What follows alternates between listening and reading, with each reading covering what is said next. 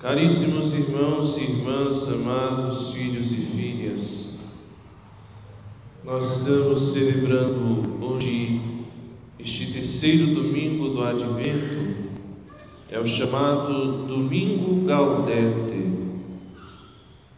Gaudete é uma forma imperativa de um verbo latino que significa alegrai-vos.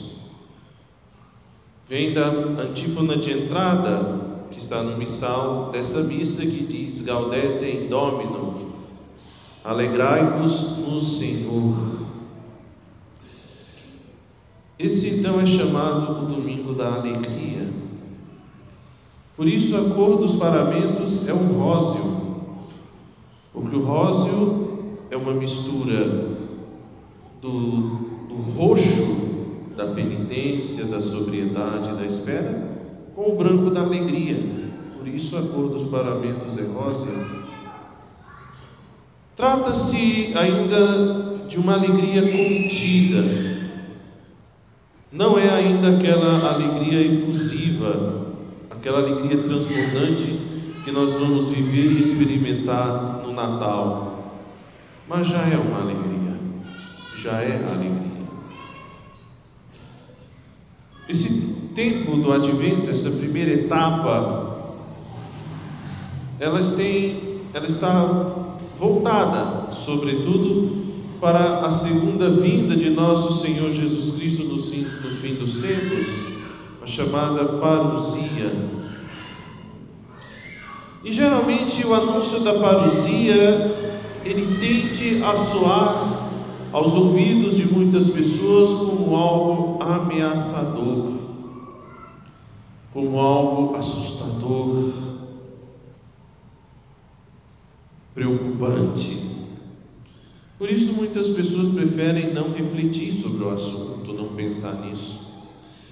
Por quê? Porque quando a gente prega sobre a volta do Senhor Jesus Cristo no fim dos tempos, geralmente a primeira coisa que nos vem à cabeça são justamente aqueles sinais precursores que o Evangelho descreve, que são sinais inquietantes. Jesus fala de terremotos, fala de guerras, fala das forças do céu abaladas, sinais do céu, da lua, do sol, das estrelas. Fala de uma perseguição sangrenta aos discípulos de Jesus e também fala de um juízo e de um juiz que virá julgar-nos e que dará a sentença de condenação aos maus, aos pecadores, no inferno. Diante disso, a gente se inquieta, a gente fica angustiado. Só que a nossa espera não é para ser uma espera aflitiva, angustiante, sufocante, assustadora. Não, de modo algum. Por quê? Porque nós não estamos esperando uma catástrofe. Nós não estamos esperando uma tragédia, nós não estamos esperando a vinda de um inimigo perigoso, de um monstro ameaçador, de modo algum. Quem nós estamos esperando? Estamos esperando a vinda de nosso Senhor Jesus Cristo, o mesmo Jesus Cristo, Filho do Eterno Pai, o mesmo Jesus Cristo, que é o Verbo de Deus que se fez carne, que veio habitar no nosso meio, que, como nos diz o credo niceno constantinopolitano, por nós homens e para nossa salvação desceu dos céus e se calou no seio da Virgem Maria e se fez homem. O mesmo Jesus que ao nascer se apresentou a nós, né, escondido na fragilidade de um, de um inocente bebê recém-nascido. O mesmo Jesus Cristo que pregou um reino de amor, justiça e misericórdia. O mesmo Jesus Cristo que se entregou por nós agradável ao Pai, que aceitou morrer na cruz para salvar-nos. O mesmo Jesus Cristo que, tendo sido crucificado e morto e tendo ressuscitado, depois de 40 dias foi, subiu aos céus e está sentado à direita do Pai, e lá à direita do Pai, o que ele faz? Ele intercede por nós, ele nos defende, ele advoga em nossa causa, em nosso favor. Então, como podemos ter medo desse Jesus? É verdade que Jesus não virá no fim dos tempos como Salvador, ele virá como juiz e dará a cada um conforme as suas obras. Porém, a volta de Jesus não é para encher ninguém de pânico, não é para estocar comida em casa, não é para ninguém se esconder debaixo da cama, não é para se viver paranoico, assustado, apavorado. Não. A vida do Senhor Jesus Cristo é vitória para os justos. A vinda de nosso Senhor Jesus Cristo, a segunda vinda, é o triunfo dos perseverantes. A vinda de nosso Senhor Jesus Cristo é a alegria dos que se mantêm fiéis. E por quê? porque Ele vem também trazer a recompensa dos justos. Talvez o motivo da nossa aflição, de o porquê esse tema da vinda de nosso Senhor Jesus Cristo, do juízo final, é tão preocupante e assustador aos corações, é porque nós não estamos preparados para ela. Então, quando nós pensamos nisso, nós já ficamos preocupados, porque nós não estamos preparados. Mas aí nós vimos neste evangelho tão bonito João Batista que Deus envia justamente para preparar o povo para receber Jesus que vem. João Batista não era um profeta dos maus agouros. João Batista não era um anunciador de tragédias e nem de catástrofes. João Batista, ele é a voz que clama no deserto: preparai os caminhos do Senhor, e é isso que nós o vemos fazer na narração do evangelho que ouvimos. Ele convida essas pessoas a uma mudança de mentalidade, a uma mudança de conduta, a uma mudança de atitude. Convida a caridade, quem tiver duas túnicas, dê uma a quem não tem. Quem tiver comida, faça o mesmo. Aos cobradores de impostos, ele diz: Olha, não cobrem mais do que o justo, do que o estabelecido. Aos soldados, ele diz: Não tomeis à força dinheiro de ninguém, nem façais falsas acusações e ficais satisfeitos com o vosso salário.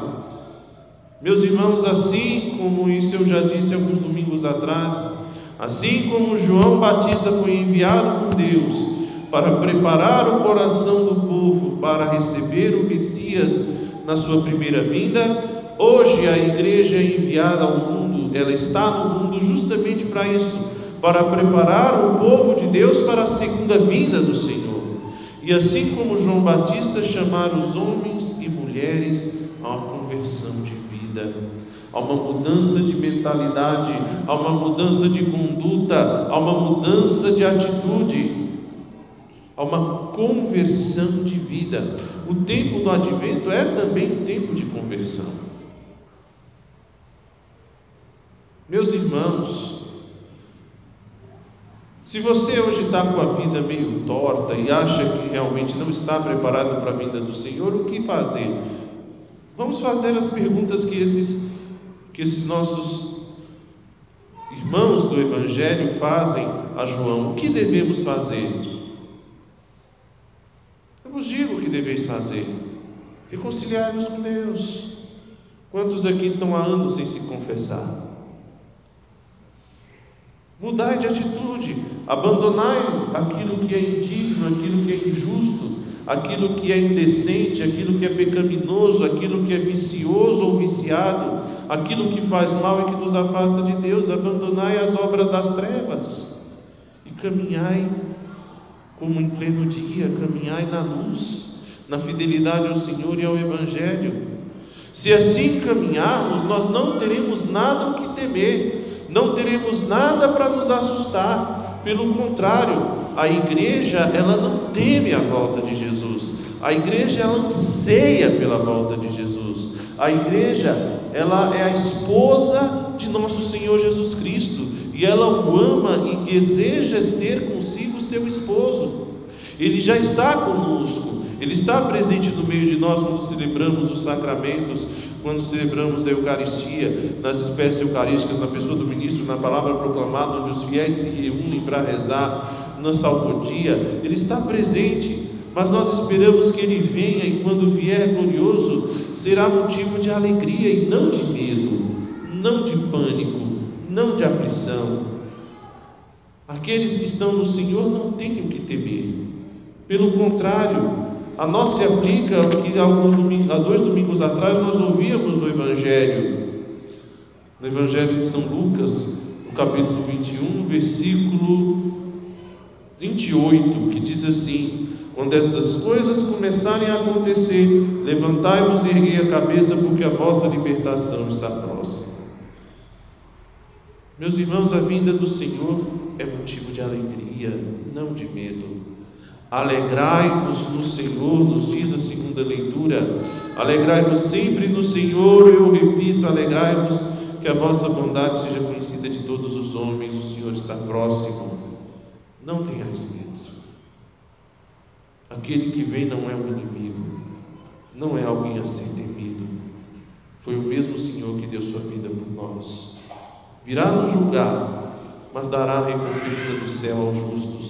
Então, quem caminha na justiça não tem o que temer, pelo contrário, a nossa ansiedade é como aquela ansiedade, aquela espera daquele menino, né, que fez direitinho os seus deveres de casa, que passou de ano com uma ótima nota e que agora vai ganhar de presente da mamãe um, brinquedo que ele tanto quis.